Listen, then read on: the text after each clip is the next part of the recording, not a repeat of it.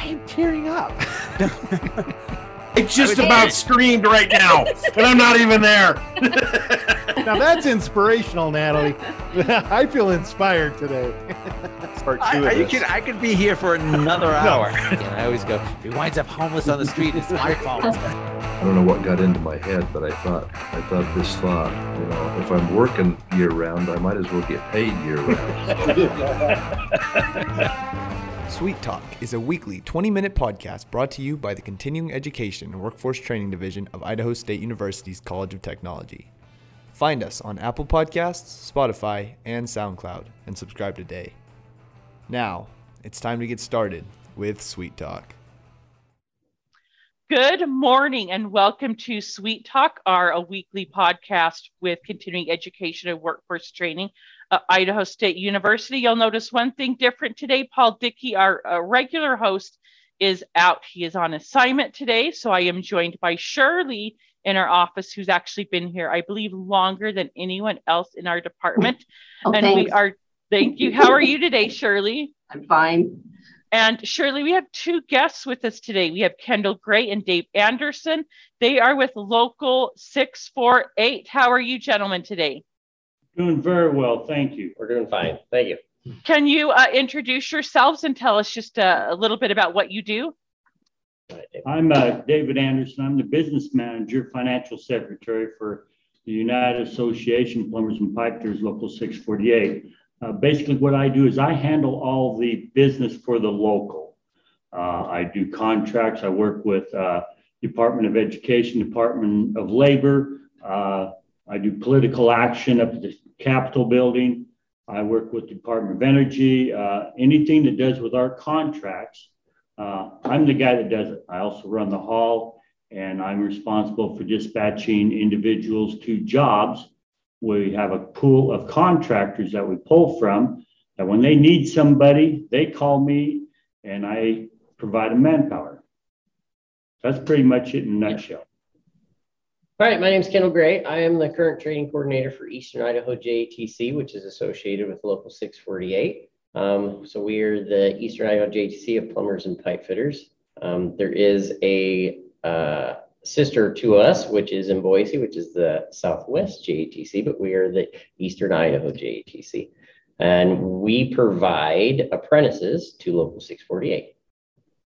Well, okay, that brings me into my next question. You're for the eastern, uh, southeastern region of Idaho. What area specifically do you guys cover?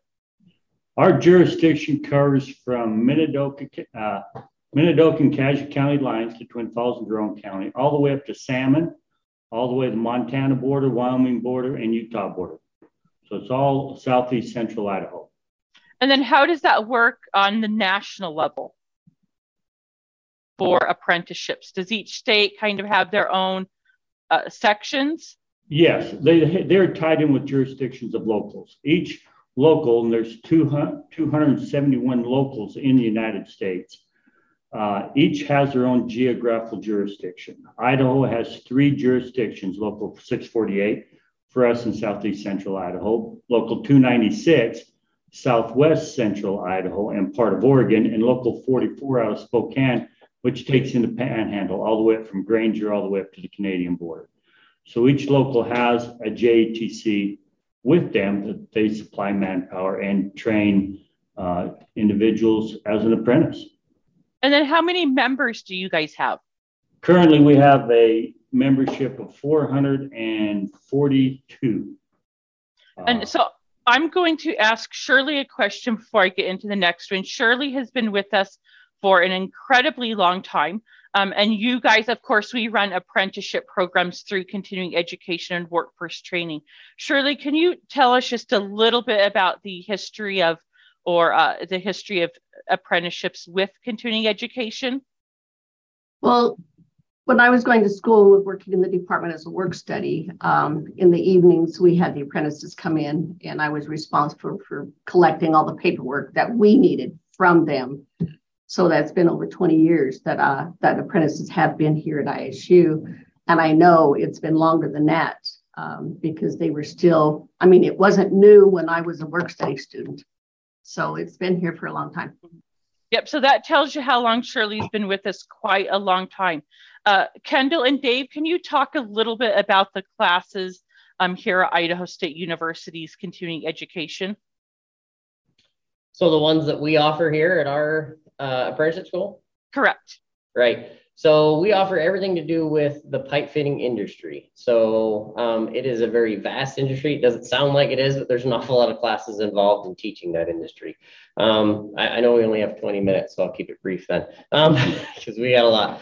So we we touch on welding, obviously, everything to do with plumbing, obviously. So we have plumbing courses one, two, and three, uh, all the way to fourth years um, to keep up with the state regulations. We are tied to the state for um, one of the few um, schools in the state of Idaho that a plumber can get their plumbing license through our facility.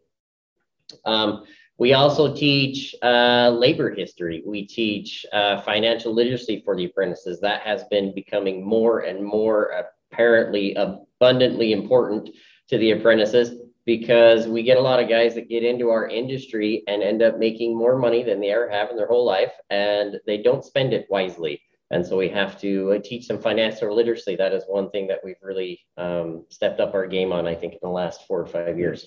Um, also, uh, as far as welding goes, um, pipe fitters, uh, if you guys know, you guys do have a very good welding program up there at ISU, and I'll take nothing away from that. But pipe welders are the cream of the crop when it comes to welding. So we do teach welding here, and we're very, very heavily involved in a welding program and not just in our local level, but our welding program is on a national level. What that means if individuals come to our program and earn certifications, those are national certifications they can take with them around the country. So it's a very, very cool thing that we have and we offer here. Um, we also offer orbital welding for a lot of the chip plant stuff that's going on. Microchip plant is what I was getting at. Um, I'm sure everyone over there has heard about all the money that Micron has gotten up there in Boise and that big giant facility you're going to be building up there. Um, that is specialized equipment that it takes to do that kind of work, and we train that here. Um, we also train a, a, vast array of safety. Um, safety is uh, the utmost important in construction now, especially heavy industrial construction that we specialize in. Um, as far as safety goes, we have the regular OSHA classes that you guys can all sure I'm aware of and and have a love for at this point, I guess, or a love hate relationship with OSHA. And then we also teach a basic rigging and advanced rigging, which is very, very important for what we do for a living and other various kind of safety courses that way. Because what comes into our program, because of the way that we interview, um, we get a vast array of skill sets that come into our program. So all of our classes have to be set up for, we have people that come in that have you know, never held a tape measure in their life. And we also have people coming in that already have been in the construction industry for three, four years. So we, our classes are set up that we can accommodate that vast array of skill sets into our classes. Um, let's see, what am I missing any of them? Uh, our BIM classes.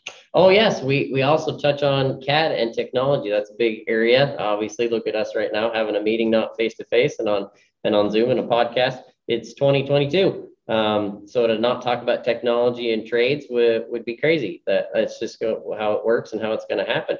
So we do teach CAD BIM now. We're getting away from AutoCAD and we teach mostly just Revit here. Um, we also do have total station classes or Trimble, if you guys know what those are, which is robotic uh, layout. We teach that here as well.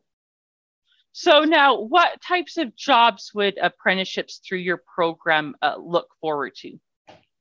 So the way it works is because we're tied to a local, and um, most people don't understand how a union hall works. And the union hall is a hiring hall. Okay, so the union provides to the contractors a list of qualified and certified applicants, right? Or people, if they would, with a list.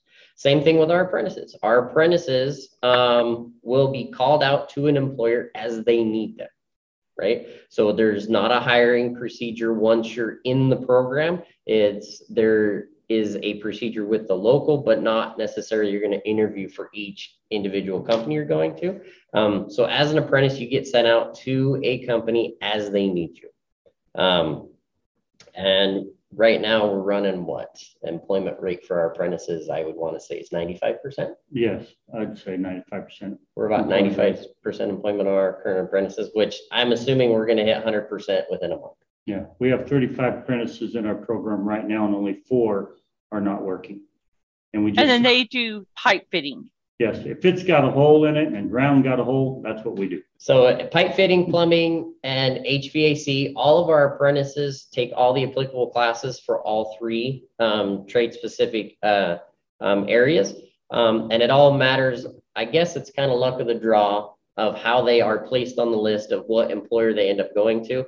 Um, we found that not forcing the apprentice to say you're going to a welding pipe fitting contractor or you're just going to a plumbing contractor ends up making a more well-rounded journeyman in the end.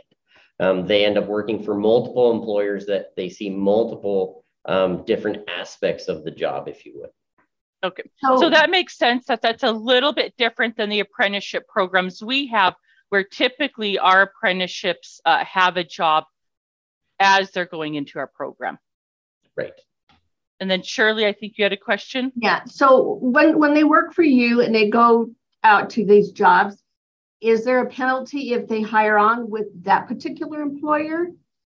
Like I used to work for Kelly Girls, and I know that if we hired on with a company that we temp for, there was a penalty to the company. So no, the no. way the way it works is that they don't there's there's no penalty involved no, in our, any of that. Our contractors are signed with a contract with us. Okay. We supply manpower directly to them. Uh, so when they need somebody, they go right to work for them. And okay. when they're done with them, they lay them off. They come back to our hall, sign a list for the next job. Oh, so okay. the list is continually moving. Okay. So some so, contractors keep them for 20 years. Cool. Because oh. that, so how does an individual get into the training with your group? Let's so there's an app.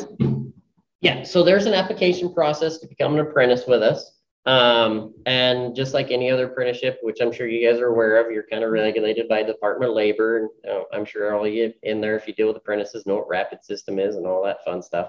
Um, so based on our standards and our um, selection procedures is how we bring someone into our program. So they have to fill out an application. That's first and foremost. And we have some um, basic requirements on our applications, such as, um, and I've, I've seen them so much, I can just name them off. Um, you got to be 18 years of older. You got to have a GED or high school transcripts, which means you've got to graduate high school or have a GED equivalent. And you have to have a birth certificate and some sort of uh, state ID so we can um, guarantee or certified citizenship so you can actually go work for a company. And then the other one that we have is if you're prior military, we need your DD 214, which is um, pretty standard across the board. So those are our minimum standards to be able to get interview with us. So there's not much there, right? Um, there's not, and there are bare minimum standards. Um, once they've interviewed with us, based on their interview, they receive a score. And, and based on that square revenue is how they're placed on, and again, we, we talk lists a lot. So we're placed on a applicant ranked list. As we need new apprentices in our program, which we pull apprentices from that year round, uh, as we need to fill the spots in our program, we will pull them off of that in the order that they are. Now, our applicant ranked list is a moving target. We call it a live document. So as we interview more people, your spot may change they are informed by mail um, by where their spot was, you know, according with our standards. Um, but we also tell them in the letter that they receive that this um, is subject to change because you can interview somebody and it could bump them down. You could interview somebody and it could bump them up, right? And as people get pulled off the list, their number accordingly goes up or down because of that. Um, and so we're interviewing year round. We're always bringing new people in and out and we're actively pulling people off that yes list year round. And what's the cost for the program? Our cost to the apprentice is nothing. It is okay. their time. Okay. There is no cost to our program. And then where, yeah, where are your programs located if someone was looking to uh, so, classes from you? For someone to apply for our program, they have to apply at the local office, which is located in the Pocatello Labor Temple, which is right close kitty corner to Pocatello High School um, on Arthur. And the address is 456 North Arthur in Pocatello. We're number four. And then the local has been in that location for uh, forever. I want to say since the 50s. That's been our office. So we've been there a long time. our school, which is where we're sitting at right now, or one of our main, our, our big classrooms at our facility is located in Blackfoot. And the address there is 190 Wilson Avenue. So I have one question. Can you talk a little bit about the difference? Because of course we have apprenticeship programs here for HVAC, electrical, uh, and plumbing. Can you talk a little about the differences between your apprenticeship versus uh, something that's like ours that's attached to uh, a continuing education program? Yeah, and I hope I don't offend anybody. Oh no. the the way our our program works is the state requires um, for an HVAC and plumbing, they're very very similar, and I can't say for electrical because I'm not an electrical guy. About 140 hours. I think it's 144 to be exact. Is what how much classroom time they are supposed to have per year, the apprentice. And then they have to have 2,000 hours a year of work experience, right? So for a plumber turn out in the state of Idaho, they need 8,000 hours, which is basically four years of work experience and the four years of schooling. Our schooling is right around 260 hours a year because we don't just turn out somebody as a plumber. Our program is five years. Our program turns out somebody as a pipe fitter with a plumbing license, right? So there's a little bit more schooling involved there. Um, we do have the option if somebody just wants to be a plumber that they can, you know, cut those hours down and just do the bare minimum the state requires just to be a plumber. But in our area, for our jurisdiction and our work scope, it, they're way more employable if they do the other skill sets and for an employer, right? Um, and that's kind of the name of the game. I'm, I'm sure you've seen it yourselves that you have people that are in multiple apprenticeships um, the more certifications and things that you have nowadays, the more employable and the more um, lucrative your job options are to an employer. Um, and essentially, the more money you can make. Uh, so, nothing's different in that regard from us and you. Um, the other thing that's different is we don't have a tuition cost. Um, that tuition cost is paid for in the contracts that we have with our contractors by the contractors themselves, right? We have a collective bargaining agreement with our contractors, and set aside in that collective bargaining agreement is um, monies that those employees working for those contractors get set aside as they work every hour for that contractor in those agreements. So that's how our classes are paid for. It doesn't come out of the wages of the apprentice while they're working. Um, one difference is though why our apprentices are working our pay scales, which are very, very regulated through us, um, are pretty easily defined. Um, and that's something that you probably don't see. And I'm going to say in the non-union world, we'll just call it the other sector. Um, they don't really define a period apprentice. Um, so basically, you would have an apprentice with us, which has 10 terms. Every six months, they get an upgrade, right? It's the same way the state set up with the plumbing apprentices. Every six months, they move up a term, if you would, if you use Rapids or any of those kind of systems. There, you know what I'm talking about there. Um, but their pay doesn't increase. Our apprentices get paid in it, um, get pay raises of 5% every six months as long as they're doing the schoolwork and following along. So those are some of the major differences I would see um, would be that our apprentices tend to have more opportunities in our specific field for advancement, I guess, versus a traditional apprenticeship at, say, a college. Okay, now, is there, go ahead, Shirley. Now, if they're going to your program, let's say year two, do they have to be employed in order to go to school? So, no. Um, all long as they're continually signed up in our program and actively looking for work, which means they're in good standing with the local, right? That is the regulations with the Department of Labor. So they have to be in good standing with the union hall, which is why we're partnered with union hall, right? So that is the catch. Um, as you've seen before with the state run programs and a university run program, they highly recommend that you are employed, right? So, how many of your apprentices are not employed by an employer? Okay, that almost none because that doesn't work that way. Um, so with us, our guys are actively looking for work with another employer. We have some jobs that last two weeks. We also have some jobs that last 20 years. It's just what the employer needs, right? So as that happens, and that's a rotating, constantly rotating list, it would um, we've been approached by the Department of Labor. This, how come you're not doing this? How come you're not informing us every time they lose a job? And and it's across the nation. This is how most of the apprentices programs run in the country. Is it would be unfathomable amount of paperwork for us and the, the Department of Labor for us to let inform them every time an apprentice was unemployed for three, four days and then reemployed in the next week, mm-hmm. right? But as long as they're in good standing in our program, the state does not require us to notify them of that. We also have opportunities that if work is slow in our jurisdiction, we can send apprentices to other jurisdictions like Boise. So if we're really slow and Micron's going crazy or, or Chobani Foods, for instance, Chobani's not in our jurisdiction, but we have apprentices working over there.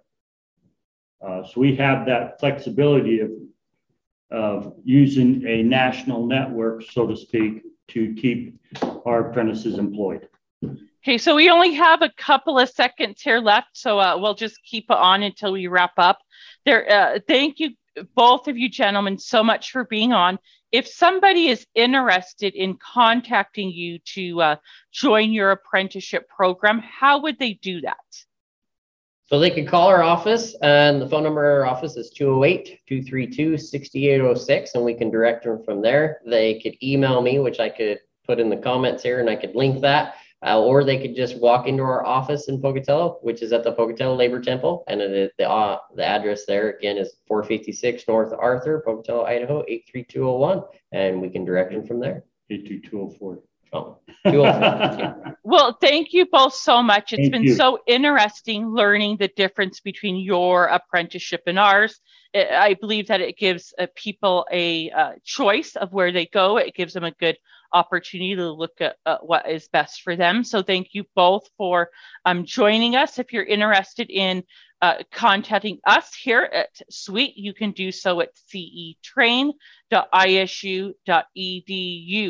Um, and again, thank you uh, very much to both uh, Kendall and Dave, as well as Shirley, for uh, joining us today on our podcast. Uh, be safe out there. Thank you so Thank much. You. Thanks Thank so much. Bye.